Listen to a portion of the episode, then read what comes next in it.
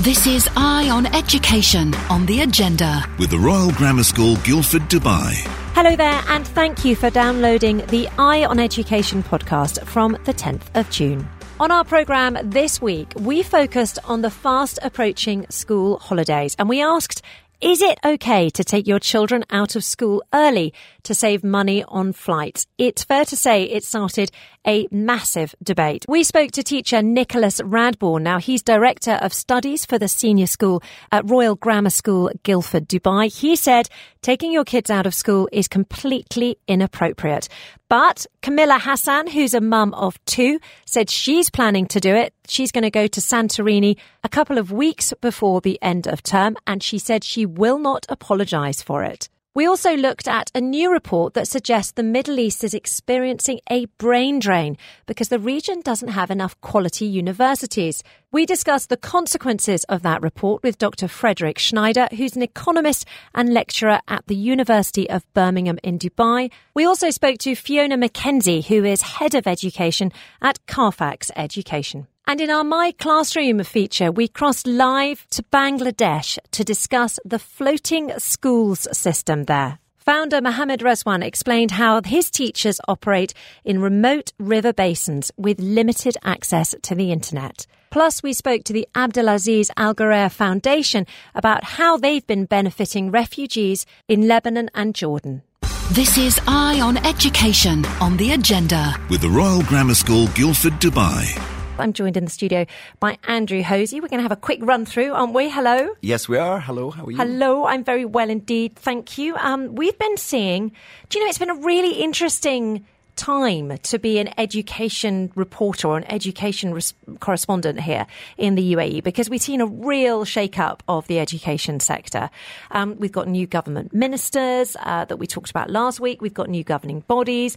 And now we've got new school operators. Yes, the latest news is that the government has chosen several top performing private education groups in the UAE to run government schools. Taaleem, Aldar Education, and Bloom Education will run the newly named Ajyal schools or Generation schools, and they'll be hiring new teachers, staff, and management. Ten schools will be run by these groups in the first year. This is all starting from September, and that'll rise to 28 within three years. They'll adopt the national curriculum, and that's including Arabic language and Islamic studies, with an extra focus on science and mathematics. So, Arabic language, Islamic studies, social studies teachers will remain in place at schools, with highly qualified and experienced teachers hired for subjects such as science and mathematics. Sheikh Mohammed bin Rashid, Vice President and ruler of Dubai, said in a tweet that the new model would serve thousands of pupils nationwide, and he added that tuition fees will be funded by the government, as it's largely the case with public schools. Most pupils in government schools are Emiratis.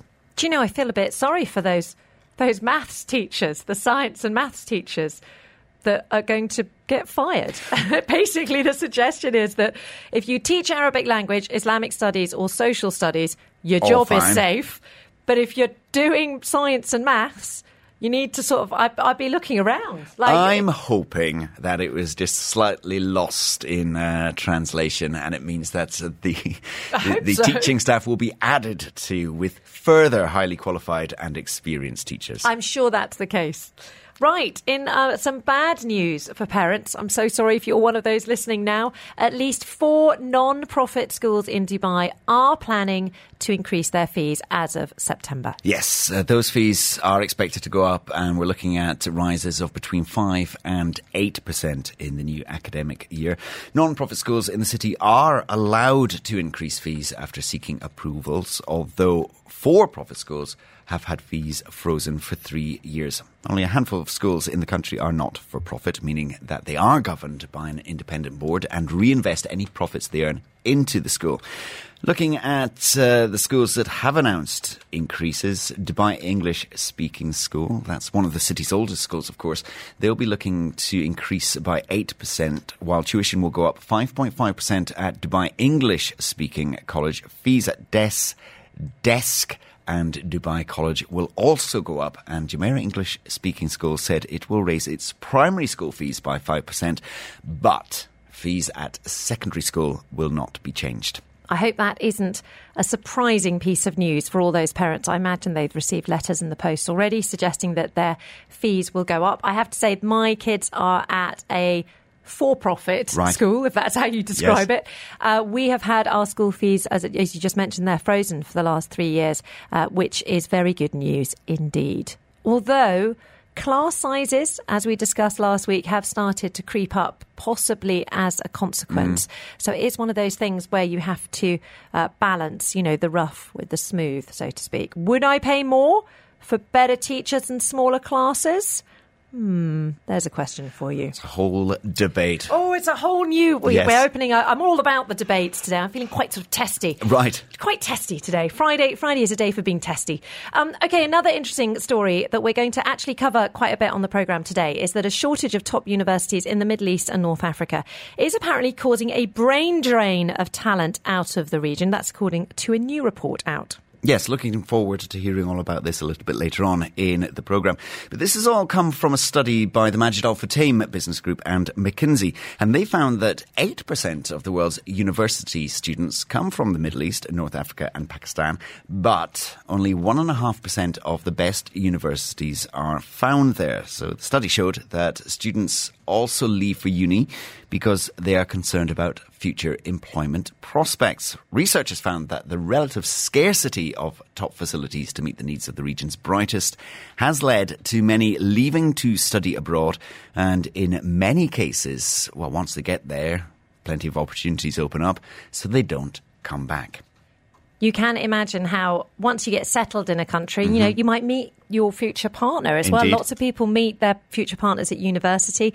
Um, I'm not sure educators in the UAE would necessarily agree with this idea of a brain drain. Uh, we will be discussing that further with Fiona McKenzie. Now, she's head of education at Fairfax Education, uh, who they sort of recommend which, you know, which universities people should go to. You know, if you're if you're not sure, you don't know where to go, you go to Fairfax Education, and they sort of take account of your child's skills and interests, and then they'll suggest where you could go to university. So she's very knowledgeable on this topic. Uh, also, Dr. Frederick Schneider. Now he's an economist and lecturer at the University of Birmingham in Dubai. He'll be giving us his views on this study as well another topic that is already causing quite a lot of controversy on the text is this idea of how well, of parents basically skipping out of school early, you know, and I want to know how many people listening now are planning to take their children out of school early because, well, because it's got hot, it's a bit unpleasant. Do they do anything in the last week? Mm. Interesting question. Uh, and of course, it makes flights a lot cheaper. Now, lots of comments coming in on this already. Hillary says, um, I think it's nonsense that it damages children's education. I don't know any child that does any learning in the last week of school. The teachers seem to use that last week to tidy up the classrooms, clear everything up, declutter, and the children seem to just play games. That said, I do keep my children in school until the last day of term, but I sometimes I wonder why I bother. Mm, interesting. Sharon says, I don't think it's a problem for primary kids, particularly the foundation years. Secondary may indeed be a bit of a different matter. Well, yes, I think there's obviously differences between primary and secondary education. I used to remember in primary school, uh, it was the last week of school was enjoyable, but Yes. I also think um, that that possibly was helped by, particularly in the summer, that uh, it wasn't roasting hot.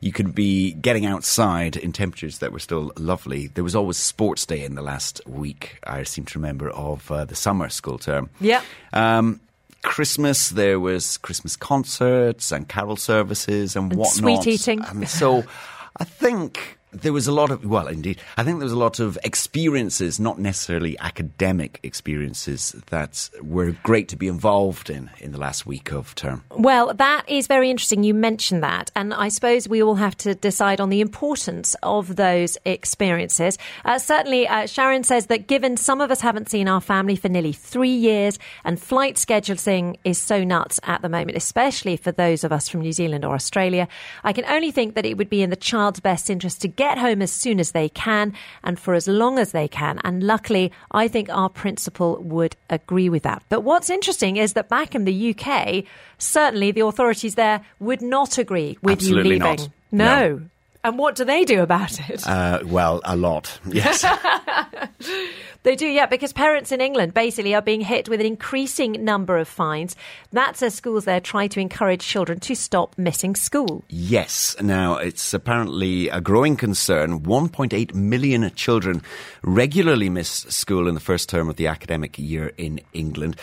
They have been tackling this problem. Parents have been fined around 17 million dirhams for the school year so far. I know that my brother uh, received a fine. Did he? Uh, yes, because uh, for them, he works freelance, uh, hours aren't regular. So actually, his argument, and as many other people's arguments are, why would I go in the high points, uh, you know, the, the, the, the big prices for Oh, airfares, yeah, so et cetera, et. Yeah, yeah.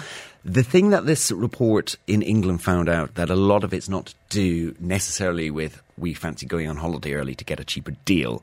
It's actually major financial issues that Yes. are affecting uh, families. Also, mental health issues, particularly coming back out of the pandemic, and increased social media use, which is causing.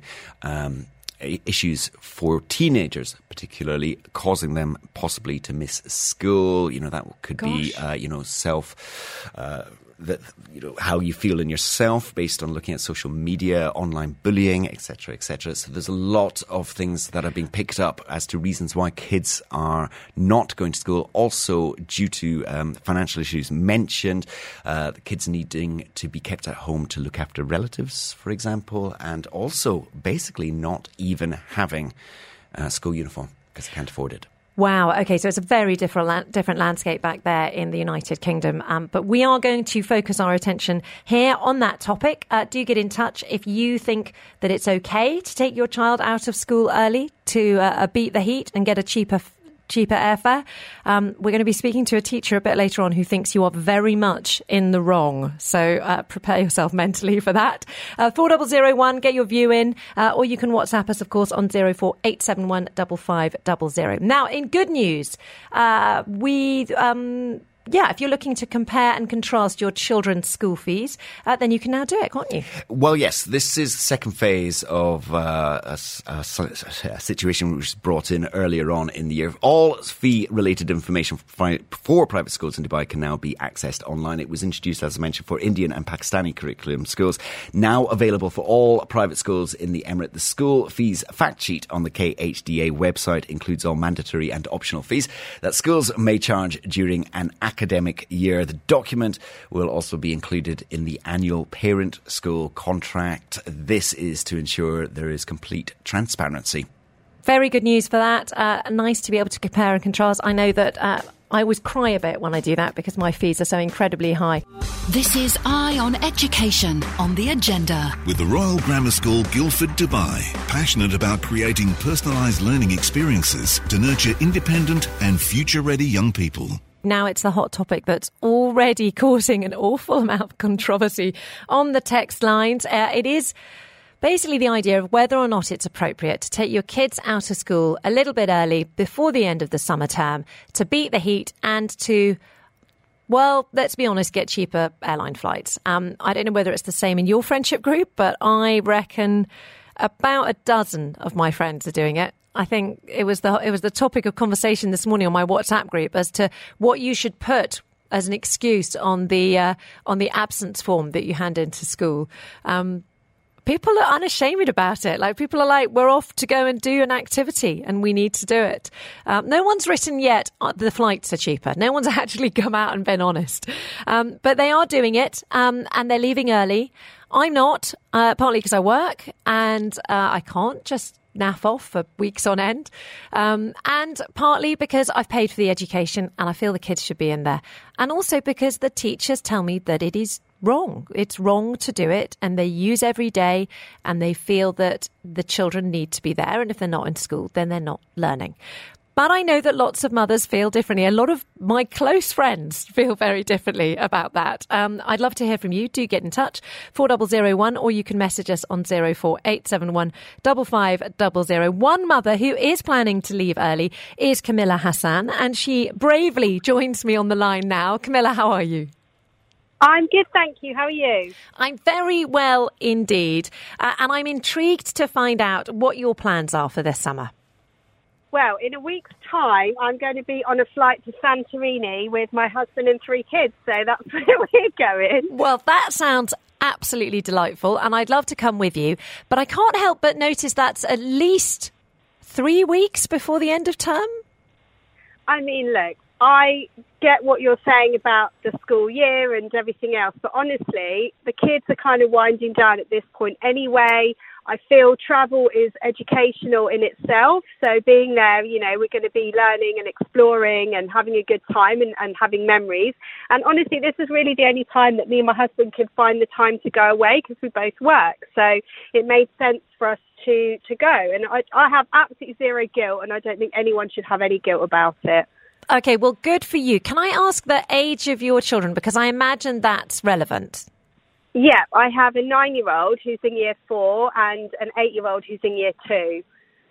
Okay, well, that's exactly what I've got. I thought they might have been a bit younger because I can imagine. Why? I can imagine Why do the. you guilty? Like you're paying for the school and you're paying for the service, and you, if you don't want to uh, like use the service, I understand in the UK there's a lot of um, state schools that don't allow that because you know for whatever reason. But I think you know it's a private education. If we don't want to send the kids in, we don't have to. And what they're going to miss for a week, like or a week and a half, really at, at the end of term. They're not doing anything. It's fine. Are you going to attempt homeschooling on holiday? No, absolutely not. Why would I? Look, they're still young, and I think, look, if my kids were at secondary school, they were doing GCSEs or they were in like serious, you know, exams and whatnot, then I would understand. But I think what they would learn in a week and a half, we as a family would have such better experiences and memories and we can learn stuff while we're there. And you know we've never been to Greece before. I studied classics so I studied ancient Greek and all that. So it's for me it's something that's really interesting and exciting for me and the kids will will be part of that. So no I don't have any guilt at all Is the school? I'm, I'm, I'm in, oh, this is a brilliant conversation um, I, because I think I think you're the same. Honestly, I think you're the same as many parents who are listening now, and they won't be guilt tripped into it. They've made the decision, and ultimately, the holiday is going to cost them, you know, a, a quarter of what it would if they did it during the term time. Uh, I'm intrigued to know: is the school putting up any resistance? haven't told me yet Oh my goodness! Do you, what? What if they tick Am I you just off? really laissez-faire? Why does it? Like, I I can't understand people are spending time worrying about something that I haven't even thought about. Look, it's my decision. It's my kids. If I want to take them out of school, it's for a week. It's not for a month, right? And I will tell them. I'll let them know. But I'm not going to justify it and say or lie about it and say, well, oh, you know, I feel really bad. I don't feel bad. We're going on holiday. That's it. I mean, so will you do this every term? Would you start if it was like if, if it added up to like a month off because you did it at the end of every term? Would you start to worry about the impact on their education? Look, it's not every term because I can't afford to take them away three or four times a year. But Yeah. if it's the odd time, then I don't see an issue. Normally, we do all of our holidays within the holidays, but I've done it before when we went to Lapland a couple of years ago. I took them out in December, but they still talk about that holiday. Yeah. I mean, I mean, it is an extraordinary. There's no doubt that travel is an extraordinary experience, and you do hear of some families who take their children out for six months or for a year and travel the world, No, and they're I wouldn't feeling do that. you wouldn't go that far, Yeah. but they're feeling No, but in that situation is that the experience is an education in itself. Absolutely. And, you know, going away, like, I'm not saying, you know, every holiday has the same educational value, but I definitely think there's something to be had for going to new places and experiencing new cultures and, you know, visiting historical monuments and trying new foods. I think it's really important. Um, so, yeah, I think it's a great opportunity. I know it's probably a nightmare for teachers, but, you know, it's a week. It's not, it's not a big deal. Camilla, it's been amazing speaking to you. Thank you so much for your time. I hope you have a brilliant holiday. I feel uh, there is no guilt from me coming your way. I do understand, um, and I hope I hope it goes well. But I'm really intrigued to know what other people think. You've definitely got the conversation going, Camilla. So thank you very much indeed. Thank you Thank so you. much. See you then, Camilla Hassan. Then uh, clearly going for a, a brilliant holiday, totally apologi- uh, unapologetic, I should say. This is Eye on Education on the Agenda. agenda. With the Royal Grammar School Guildford Dubai, sister school to one of the most respected schools in the United Kingdom, now accepting applications from FS1 to Year 7. Now, I don't know whether it's the same in your friendship group, but everyone I know has started talking about what they're going to be doing for the summer. I think all that happens is the thermometer hits a certain number and we're all a bit like, can we get out of here now?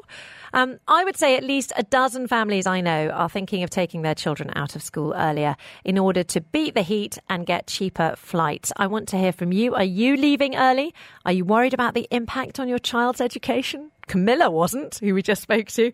She's just going to Santorini in about a week's time. Or maybe you haven't made your mind up yet. Well, I'm telling you now, the next interview that we listen to is going to definitely change your mind. Uh, although people are pretty bullish on the text. I'm getting some really um, confident, I'd say, or brave messages. Uh, Viv says if the kids' education is going to be impacted because they took them out of school two to three weeks early, then that's a problem with the school. Clearly, they haven't been pulling their weight for the rest of the year. James says that was a staged call, right? If I was a teacher listening to Miss Hassan, I would be fuming as she literally did not care, came across quite selfish in my opinion, and I think it's shameful that she's told the nation first instead of the school. Um, parents can do what they want with their children, but they should have respect for the school and the staff. It sets an unwanted precedent. It gives the kids the impression that it's acceptable to miss school to go on holiday. Uh, James, I can promise you it wasn't staged. Uh, it's absolutely true. That is how Camilla feels. Um, Zena, uh, my producer, went on search of a mother who was willing to take her kids out of school. Uh, and Camilla is, as you just heard, very unapologetic. But she is not alone. I would say uh, several of my mates would be similarly unapologetic about it. Their vibe is that it's too expensive to fly normally. They haven't seen the family for years and they just don't really think that the kids get up too much, you know, when it's not you know, in the final week of term. Now, that now in the UK, it's a completely different picture because parents in England, you get fined if you take the children out of school early. Obviously, a lot of the education system there is free, uh, so there have to be checks and balances on parents not sending their children into school. It is a growing concern in Britain. More, almost 1.8 million children regularly miss school in the first term of this academic year. Now, obviously, long term absence is a real concern. This is a slightly different picture for the summer. Um, or is it? That's the question I put to Nicholas Radbourne. Now, he is Director of Studies for the Senior School at Royal Grammar School, Guildford, Dubai. And he had a pretty low view of parents taking their children out early. I just think it's a little bit short sighted. I think that's the biggest thing for me. Everywhere I've taught, we've pushed the children to make sure they understand 100% attendance is the only way to go because if they're not in school, they're not learning. And that's what it comes down to. And I think that's that's the scary bit. I don't think parents always understand that. I think that's one of the crucial problems that, um, but we don't educate them very well, actually. And I think that conversation needs to happen between the school and the parents about why it's so crucial that their children are in school so they're actually learning and not being taken out early. And it's often the cost of traveling, especially when you're working abroad and it's, you want to go home, see the family, and you've got a family of four and you've got to fly back and there's an understandable well i'll take them out early because it's it's cheaper i you know there's those sort of balances but they're forgetting the long term effect it's going to have on the child if they are missing that much time so I'm a bit like, I pay the school fees. I've worked out how much it costs per day. I don't want to miss those days of school. So for me, there's the sort of the fact that the children are learning, but also there's the sort of cost per day basis, which I would balance against the cost of the flights. But all my friends are a bit like, you know, they don't do anything in the last week. Uh, the Christmas, it's all just Christmas carols and acting and eating sweets. And the end of the summer holidays, it's just colouring and crafting out of egg boxes. You know, they don't actually do anything in the last week. So you might as well get them out and save the money on flights. Yeah, I completely disagree with that. The last weeks are some of the best times. We tend to do things like Week Without Walls in the last week of school to do something completely different, take them out of their normal kind of everyday, you know, maths, English, science, whatever, and actually do a far more exciting, creative enterprise week, leadership stuff, all those sort of things that you don't get the chance to do for the rest of the year and it's those sort of bonding experiences the children get at that time that you have the you have the space and the time because you've done all the you've done all the tough bits, you've done the assessments towards the end of the year, and you've got this sun, this freedom to be able to do that. And I think it's the same. It's the same at Christmas. You have that lovely time at Christmas where they're celebrating each other. I mean, our celebration assemblies in the last week of term are some of the most exciting and fabulous bits because you, you, know you're getting them performing, you're getting them singing, you're getting them dancing, you're getting all those sort of lovely things you have around Christmas.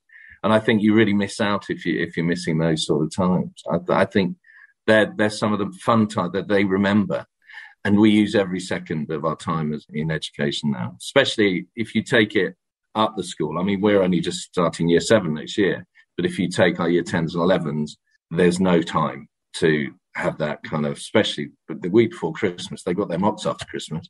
They're full on. They're just working. You know, there's nothing else going on. And the teacher is pulling every second out of the bag to make sure they're prepared. So I don't agree with that. We've talked about parents a lot, but how about the idea of students driving better attendance? Is that something that schools consider? Is that something that teachers consider? Yeah, very much so. We have a competition every week actually to each form who's got the best attendance. So it's a real competition. So each year group will be competing against the other year group to who's got the best attendance. And at the end of each term, then we celebrate those students who've got 100% attendance and the form who's got the best attendance. So there's a kind of this community of, you know, th- this is really important. And, and if you do it, you will be, you get rewarded for it. So there's a real sort of celebration around getting that bit right.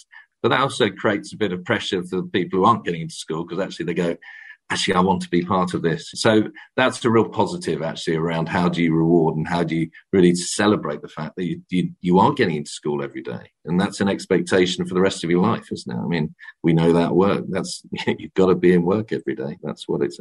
So in the UK, you get fined if you don't send your child to school. That's in the state system. In the private school system, my understanding is that they've got just as strict because they got fed up with people taking their children out. Do you think that that's something that could be introduced here? Because there doesn't seem to be that level of punishment, I suppose, here in the UAE. I just don't know if you could manage it. I don't know the, the country well enough to actually make it, you know, that kind of cool I think the understanding of why you're doing it, working in the UK, I mean, I, I always said to the parents, you know, if they've got 90% attendance, they're missing four weeks a year. They're missing half a year over five years. That's a massive amount of time. You know, if you think of half a year of your schooling when you're working towards your GCSEs, it has a huge impact. And you look at all the studies. I mean, you can go to the gov.uk and have a look at their studies. They've got studies all over it. And it's all about how much difference it makes on their progress, their attainment. And I think that's how we need to educate parents here so they understand actually it's crucial they're in school. 90% attendance, they talk about you drop a grade at GCSE. It's that significant. So you, have really got to think about that. And that could be the difference between you getting into university and not getting it. So oddly enough, I've noticed that on their school reports, there's a list of uh, you know how many days they've missed. I take great pride in the fact that they barely miss a single day. Although, of course, COVID did slightly affect that attendance. Do you think that COVID 19 has changed people's perspective on attendance and made them think maybe, well, they can just homeschool for the final week? I tend to think it's the reverse. I think parents suddenly had a realization of how hard it is to teach a child. And I think that value of being in school, but also that social value, isn't it? It's being in school with the other children and actually spending time together, socializing and developing as the whole child. I think parents have seen a, a, new side to it. COVID opened a window that they hadn't actually seen before, literally. You know, they were looking in on their education. Are the attendance rates part of the inspections criteria for the KHDA? yeah, know? they are. They have a very high um, expectation on attendance. So if you want to get the highest rating, you've got to have the best attendance. So they value it. They see it as a really key point of the whole process. And it's a very high, it's higher than the UK. So even though there might not be fines, there's no doubt from the top as to what they expect pupils to do. They expect yeah, and they really understand how important that is. That's something they always look at. Why isn't your attendance better? Why isn't it up in the top 90s where it should be? You know, and that's something we strive for all the time. You want to have the children in front of you because I can't, I can't do anything for you if you're not in front of me. I'm not teaching you. And the KHDA understand that. Interesting stuff there from Nicholas Radbourne, Director of Studies for the Senior School at Royals Grammar School, Guildford, Dubai. This is Eye on Education on the agenda. With the Royal Grammar School, Guildford, Dubai, passionate about creating personalised learning experiences to nurture independent and future ready young people. We're now going to try and run through just a few of the literally hundreds of comments that we've received on this topic as to whether or not it's appropriate to take your kids out of school early to beat the heat or to maybe get cheaper flights. We've heard from a teacher who thinks it's completely inappropriate. We've heard from a mother, Camilla, who thought it was absolutely okay. Her kids, her well, I suppose her rules, essentially. Uh, Sadia has got in touch. Uh, she's made the decision to take her kids out of school before the end of term. We are a family of six and we are from India. So we are inshallah leaving on 22nd of June and missing out on more than a week of school. Like we took this deci- decision as the ticket prices are more than doubling in the last days of June. So we have no choice but to leave early if we want to be practical and save some money. The price difference uh, per ticket multiplied by 6 like as in our case is too huge to be ignored honestly. Okay, so Andrew's come into the studio to help me run through some of the messages that are coming in. Do feel free to add your voice, 4001, or you can WhatsApp on 048715500. Messaging from Hillary, who says, I don't know any child that does any learning in the last week of school. The teachers seem to use that last week to tidy up the classroom, clear everything up, declutter, and the children seem to just play games. That said, I keep my children in school under the last day of, until the last day of term, but why I bother often I simply wonder. Another message here, anonymous. I think schools need to get out of their traditional mindset that learning happens only at school. As Camilla said, travelling can be a great learning experience. Gaia got in touch saying my kids are in an international school in Dubai. They're in the middle school there. They had exams last week and now they're doing absolutely nothing.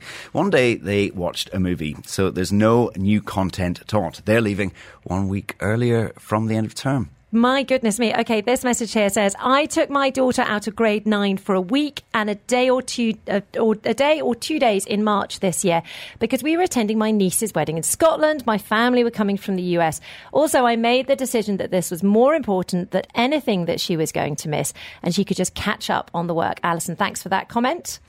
Sonia's been in touch. She says she'll be taking her daughter out of school a week before the end of term. With her older children, she used to ensure they stayed at school until the last day. She felt that if the teachers made the effort to be in school, then children should respect that and attend. However, Sonia says she realised over time that in their particular school, the teachers actually preferred the children to be off so that they could oh. finish up with other jobs and work. There wasn't any structured learning. So without any guilt, we will travel early this summer. Okay, Holly says that on my son's first year at primary, I kept him in school until the very last day for all the pajama days, movies, and game days. Never again. We're leaving on the 28th of June. Leaving early does get us out of the heat earlier, and many of us get better airfares, but for us, it's all about family. With families on both sides of the Atlantic and elderly grandparents, leaving early is now, since the summer holidays have been shortened, the only way that we can spend significant time with both. I have absolutely no guilt.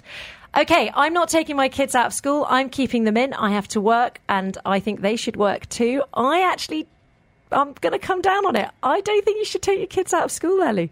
I think they need to learn. I think I'm taking the views of the educators that, frankly, uh, even those days when they're not doing formal learning, they are still with their peers learning what it's like to be in a structured environment or an unstructured environment. And frankly, I'm not a teacher. So if an educator tells me something, who am I to tell him he's wrong? It's a bit like saying to a doctor, no, all your years of expertise, all your studies, they come down to nothing because I have a feeling that it's better. And that's going to get me into trouble, isn't it? Uh, Dr. Carthy says, Good afternoon. I feel it's completely inappropriate to take the kids away before the school ends the term. Even if the kids do nothing, it's good as it's perfectly fine to have fun at schools. In fact, my kids enjoy the last days of term. This message is anonymous. My son says they won't be doing anything. School has already sent an email that they should attend. And even if they didn't, I pay school fees. Abdasalam, uh, that's a message about the universities. Uh, Maria says, My children have to take exams from their native language back home since school finishes on the 30th of June and the staff stay one more week at the school campus. This is the week when they accommodate us for exams in our home country. That's why we're leaving school earlier. I don't mind because the kids are also very excited to meet their family after 10 months. I don't think they miss something by leaving school earlier. I suggest that midterm breaks or other days off should be cut during the school year to make up for it. Uh, here we go. Uh, Ella says, Hi, I believe the teachers are very tired and feel the heat too. I think teachers probably prefer less kids in the classroom at the end of the school year and they do some fun learning activities in smaller groups. So if you want to take your kids out earlier, it's your choice, your money. Amelia says they do nothing at school for the last two weeks. I don't understand why they keep on extending the school year. Weather is not like in Europe. It's like they're trying to make it the, the schools here like there. My son is bored and would love to leave early. I know there are people that work and this suits them, but since lots of mums don't work, we would rather finish earlier and go on holidays for the whole summer. That's one view. Another person here who's anonymous says, unless we have travel plans, then I prefer they do school until the last day. This is Eye on Education on the agenda. With the Royal Grammar School, Guildford, Dubai. There is a new study out that I want us to take a look at. Ultimately, apparently, the Middle East and North Africa is experiencing a brain drain of talent out of the region because of a shortage of top universities. That's according to researchers who say concerns about future employment prospects also play a part. The studies by the Majid Al Futtaim Business Group, also McKinsey, they found that 8% of the world's university students come from the Middle East, North Africa, and Pakistan, but only 1.5% of the best universities are found there. Joining us now to talk through the consequences of this reality is Dr. Frederick Schneider. He's an economist and lecturer at the University of Birmingham in Dubai, and his research focuses on issues related to education and population in this region. Hi, uh, Dr. Schneider. Thanks for joining us on Teams. How are you? Hi, Georgia. I'm good. How are you? I'm very well indeed. It's lovely to see you in person after many emails this week. Um, and great to have you on the line to get your expertise on this question. Now, this study found that there basically just aren't enough universities. Would you agree with that estimation? Well, yes. Uh, there's definitely been a push to attract universities, uh, especially in the 2000s uh, and in the 2010s um, in the UAE. Uh, we've seen that with many um, international branch campuses, but also uh, domestic efforts like Khalifa University, but they're not they're just not enough to um, produce the high quality degrees in the quantities that are necessary. Um, there have been uh, more um, efforts to increase that. Uh, we still have to see the outcomes of that. My previous um, institution, Cambridge, um, was in talks. Uh, there were talks between the UAE and Cambridge that are currently on hold. Um, let's see. Um, so there are efforts, um, but uh, to date, um, there needs to be more. So, I mean, have countries realised this? Has investment around the Middle East and, and, North Africa and Pakistan, has investment started to flow towards educational establishments? Yes, yes, uh, we see that. We see also that um, while the UAE was certainly uh, the pioneer, we see other uh, GCC countries waking up to that. Uh, we have uh, a lot of uh, Saudi Arabian universities climbing the the rankings. Um, yeah, so there is some awakening. Um, it depends a bit on which sector we're talking about.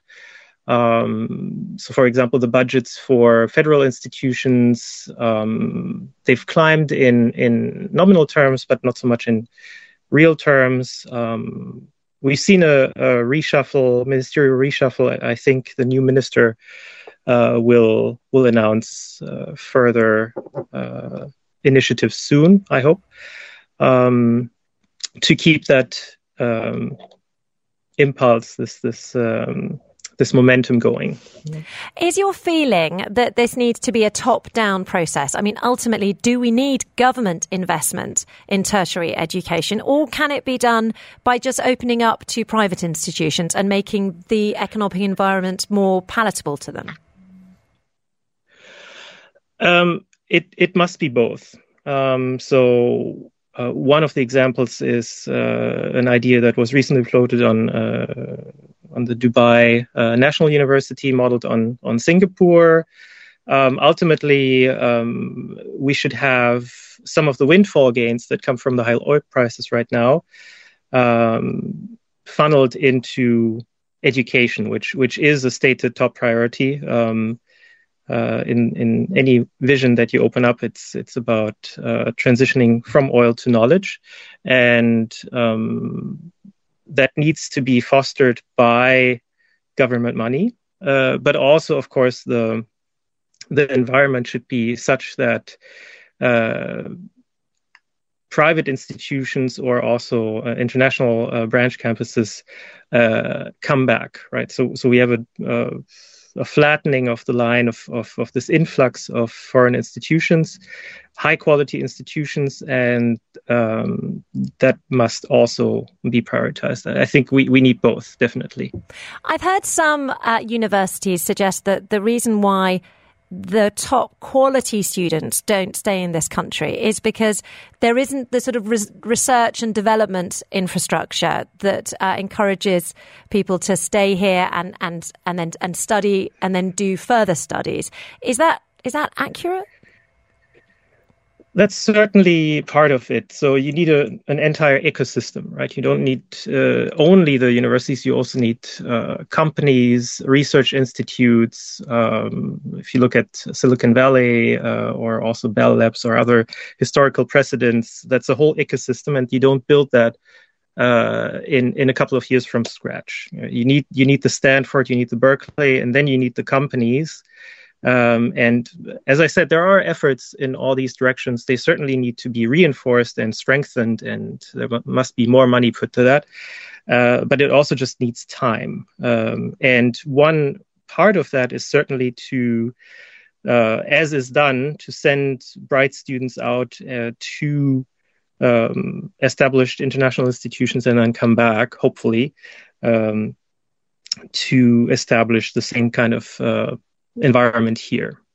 I suppose that is always the challenge. If you send your students away on scholarships, for example, to top universities around the world, then the challenge is whether or not you can persuade them to come back. Now, I know in Saudi, they've been doing that scholarship system for years and it's worked incredibly well for them. But is that something that you think the UAE should do more? Definitely more. Uh, again, there are efforts um, that that can always be strengthened. Um, uh, you've got Khalifa University. Um, I think uh, what should be done, for example, is, is a framework um, such as the National Science Foundation in the US, where all of this is bundled uh, and and guided through expert knowledge, um, and, and and the effort is is concerted to incorporate all the universities, all the research facilities. Um, to to manage grants, etc. And and that would certainly help if that would what was more coordinated. Absolutely fascinating to hear about the ways in which the educational, this tertiary education system needs to develop here in the Middle East to discourage a brain drain. Uh, Dr. Frederick Schneider, thank you so much for your time. I really appreciate it. Dr. Frederick Schneider, an economist and lecturer at the University of Birmingham in Dubai. This is Eye on Education on the agenda. With the Royal Grammar School Guildford Dubai, passionate about creating personalised learning experiences to nurture independent and future ready young people. We are discussing a study into universities in this region uh, because new research showed that Middle East and North Africa is experiencing a brain drain of talent out of the region because of a shortage of top universities in the region. But what do students from the UAE, or why do students from the UAE decide to study abroad? Now, earlier I spoke to Fiona McKenzie. She is head of education at Carfax Education, which helps students find the universities that suit them. And I asked her whether she has seen this trend uh, of students leaving the UAE, leaving the Middle East to study uh, in her experience. Uh, yes, very much so. Um, as you say, we work with lots of kind of families across the region. But I think for many students um, you know, who are educated in, in this part of the world, that the concept of studying abroad is is like a key ambition of theirs. It's sort of hard baked into their plans, if you like. And obviously, lots of local governments have um, scholarship funds to, to support this as well. Um, I think there's lots of reasons why they want to study abroad. Um, they want access to a high quality, you know, university education. Um, there's a diversity, kind of wide range of courses um, that they can access across the world. I think lots of them actually, they also want the experience of just living somewhere different, um, maybe forming a you know international network of friends and, and contacts um, and exposure to kind of you know different different cultures. I think the other thing is studying in English is a very important factor um, for a lot of these students. You know, hence why the UK, US, Canada, and Australia are really popular destinations. I mean, I find this really interesting because I studied uh, in the UK, and although I definitely wanted to leave home, I definitely wanted to move away, it never occurred to me to go as far afield as to go abroad. Now, do you think if there were more better universities in the Middle East that, that they would be more likely to stay here? Um, I think they would, but I think the students from here are, um, you know, they look at it from a very 360 perspective. You know, many of them are, have come from very international backgrounds. Some of them want to go back and study in their home country. Some of them, you know, if you, if you want to study marine biology, for example, and you're and you're kind of located here, you would look all over the world for the best marine biology course available. Um, and I think students here are uniquely kind of privileged in that sense that they have this very global perspective. But there are some fantastic universities here. I mean, I think there are there are something like um, 125 uh, universities across the kind of Middle East that are globally ranked. So it's not that there is a, is a kind of lack of good quality university education here. I mean, in Dubai, I think we're very lucky because we've got universities from, from England, with sort of Birmingham and Middlesex, and we've got and, and universities from Australia with Wollongong and Murdoch. So there's lots of um, you know fantastic university opportunities here, and some of them will let you study here and then go and study in the, in the other in their kind of host country as well. So I think you know there are there are good universities here. I think one of the things that that perhaps that um, you know I know that the UAE are looking at doing is developing more research based kind of universities because that's what really kind of drives the quality of a university. Um, and I think that's perhaps the next stage. And to study UAE is definitely a thing. You know, they, they definitely want it to become a hub for, for university study.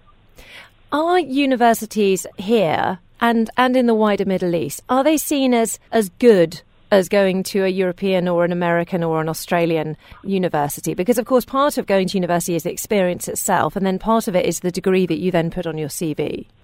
Absolutely, and I think parents here are very, very conscious of kind of rankings. Um, and I think, you know, generally speaking, universities in the, the US and the UK tend to be more highly ranked than universities that are found locally across the region. Um, and, and that is a very useful ticket. You know, a good degree from a, a well recognized university is, is globally acceptable where, wherever you are. Um, but I think what we also kind of need to bear in mind is that these students may go off and study abroad, but I think increasingly they're coming back here to work. I mean, we've certainly had students who've come back and trained, you know, gone to university in the UK and then come back here to train as accountants or to kind of go into journalism or media or PR. So just because they go and study abroad doesn't mean they're going to stay there. Well, that is, I mean, that is good news because it's not a brain drain if they go away to study but then bring their expertise back with them. I mean, that's what Saudi Arabia has been doing for, for decades, you know, sending its students on scholarships abroad and then, and then they come back and they raise their families in the Saudi and they, and they bring their skills uh, back to the country where they grew up. I mean, as long as that's happening, then the country has still got a knowledge economy, right? Absolutely, exactly. And you know, there are benefits to kind of going abroad and studying abroad and building up new experiences. And as you say, bringing those back to your country and then using those skills, those new skills in, in, your, in your country to, to develop that knowledge economy. So I think that's very much what, what we're seeing at the moment. And I think that's going to increase in the future. But obviously, you know, it's important for all of these countries to have their own um, university kind of provision so that actually they can attract and keep those students within the country as well.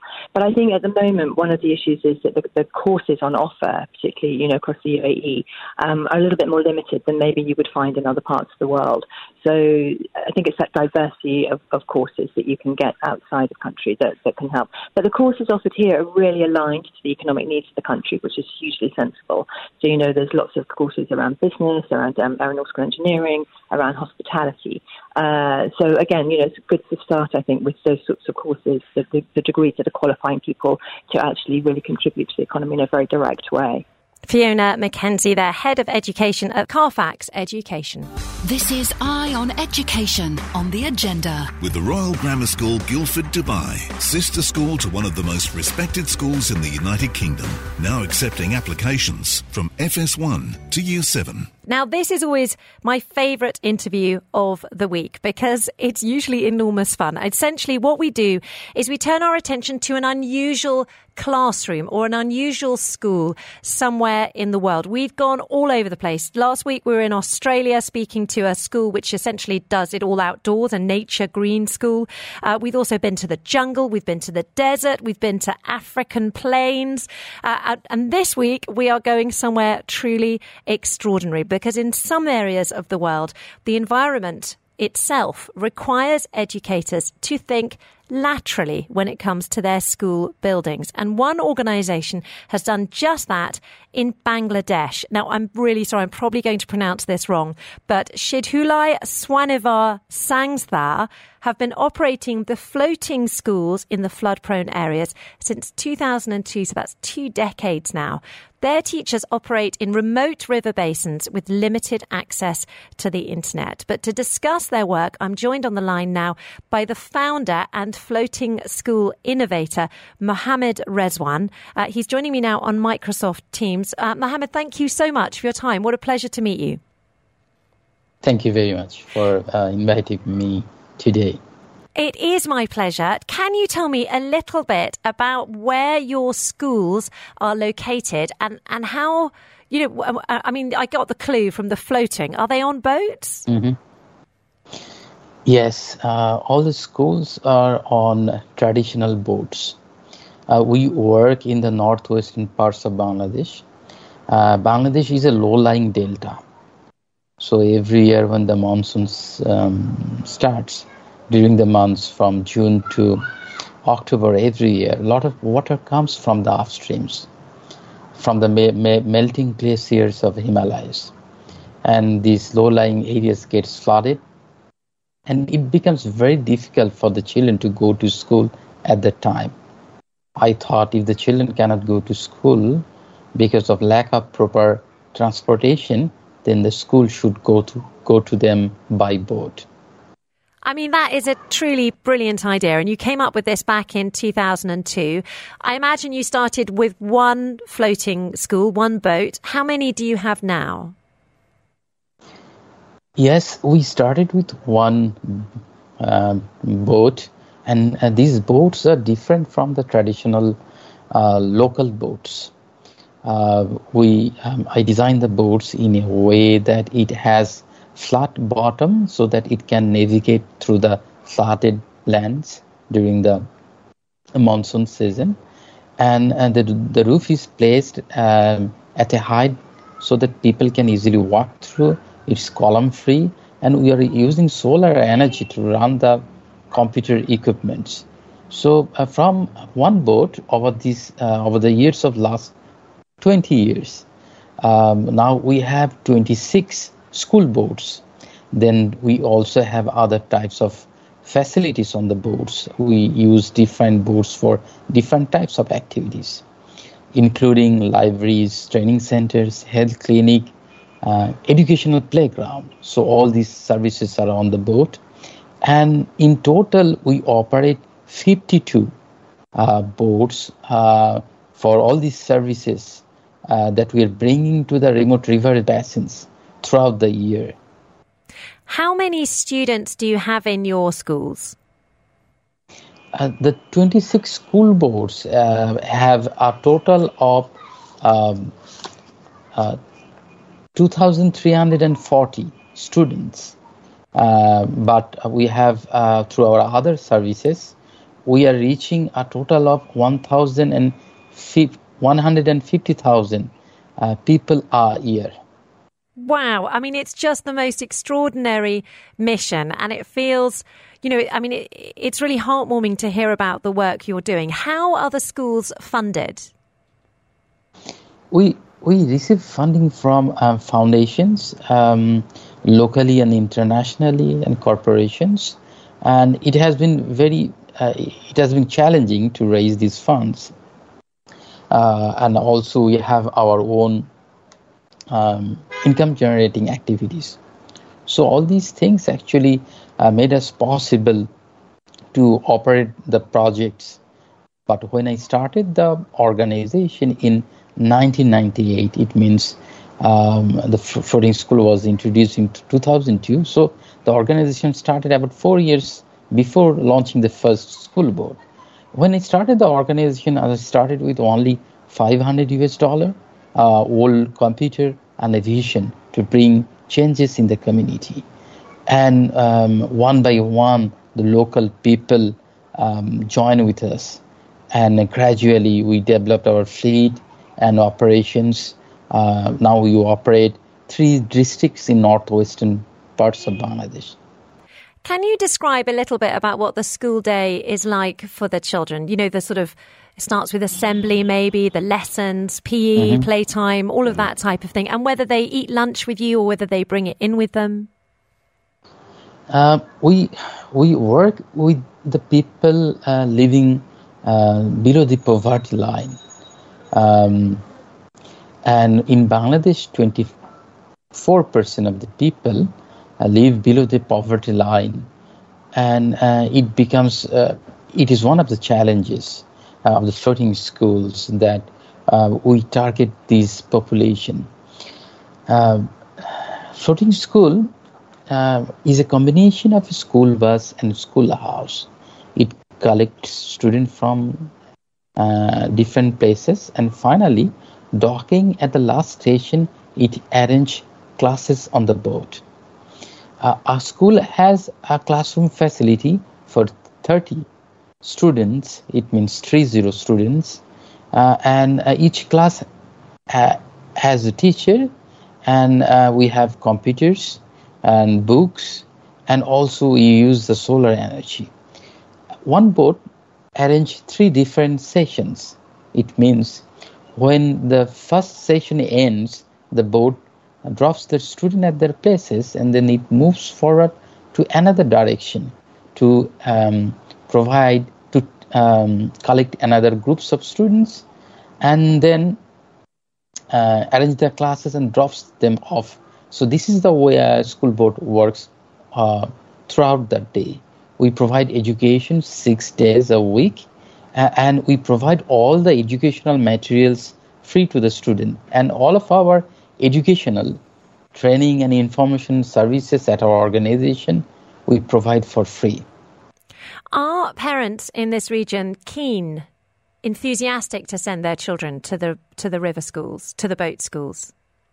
Uh, when we started uh, back in 2002, uh, it was um, a challenge to bring the students on the boat because they never saw a floating school before as far as we are concerned that at the time, about 20 years ago, there was not any such floating school, not only in Bangladesh but also other parts of the world.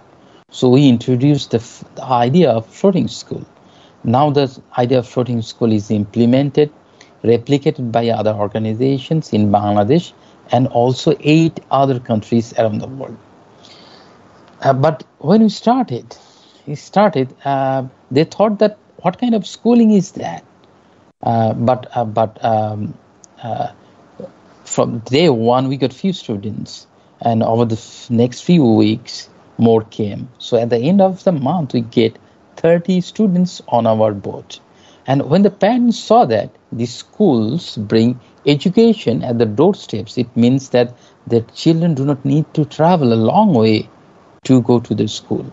And when the monsoon starts in the river basin, uh, when the heavy rain starts, the muddy, it has become very difficult to walk through the muddy streets and not, not uh, uh, every house has uh, school, the boats.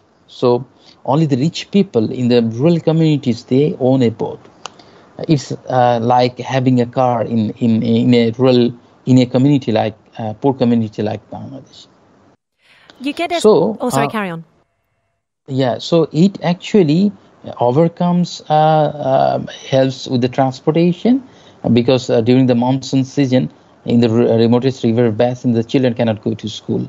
But this floating school, it brings education at the doorsteps. It sounds like the floating schools have become, and your other flotilla of boats have become a real part of the community in the river basin.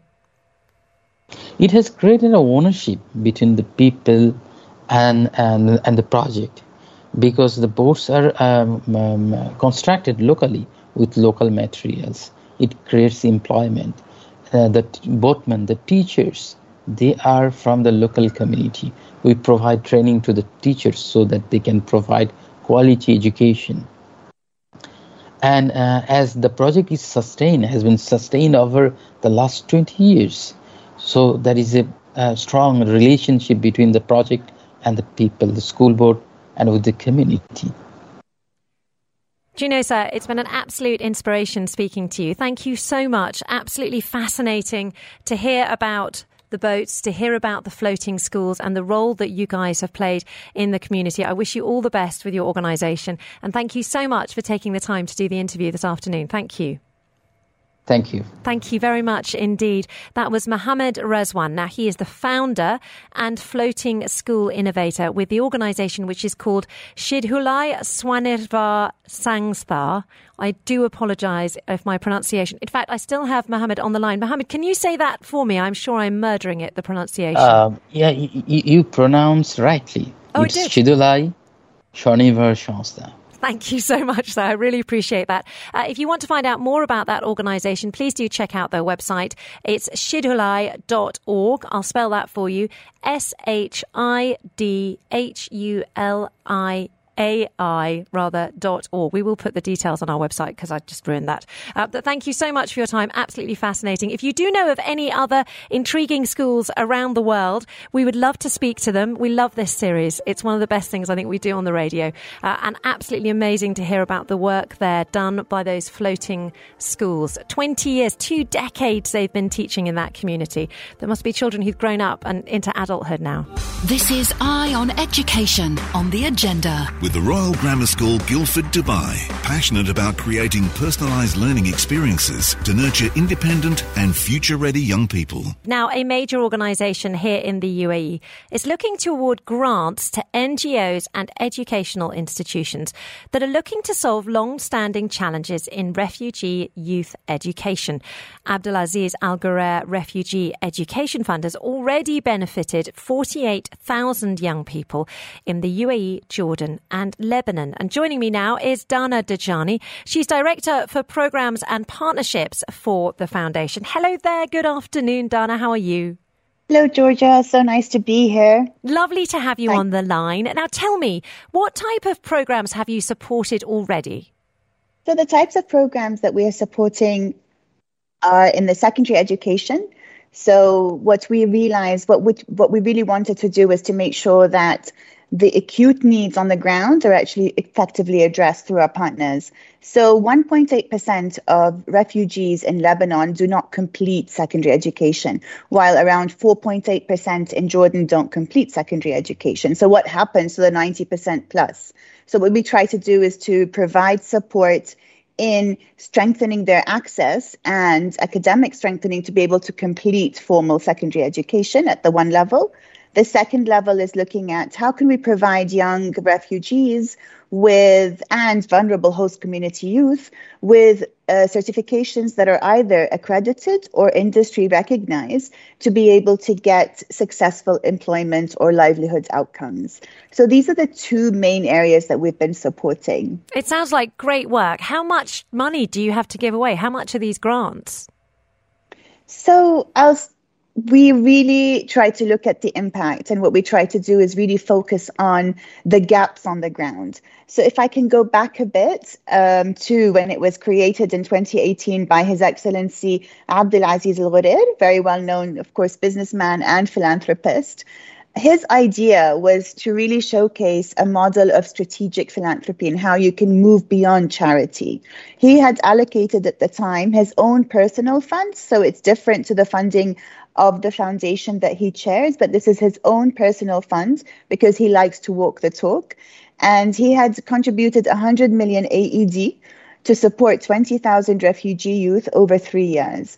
In 2019, he realized that there was more need and um, emerging challenges, and he added an additional 20 million AED. So overall, it's 120 million AED that reaches 20,000, but we have overreached our target to benefit over 48,000, as you mentioned. So, what we've got a minute to go, I'm afraid, not long. So, what type of organisations are you looking to apply for these grants? Organizations that have proven sort of successful models on the ground that have worked with refugees or vulnerable youth in jo- and are allowed to work, eligible to work in Jordan and Lebanon. They have a registration there. They are partners with either local organization or we encourage local organizations to apply. We try to get, you know, as many innovative solutions as possible within these two priority areas that I mentioned earlier. It sounds like you do very, very good work indeed. And I'm so pleased to hear that you've been supporting so many uh, refugees there to help them complete their secondary education. Thank you so much for your time, Dana. I really appreciate it. Thank you, Georgia. Thank you very much, Dana Dajani, there, Director for Programs and Partnerships for the Abdulaziz Al Ghurair Refugee Education Fund. And obviously, that foundation uh, works in many fields in education here and around the Middle East.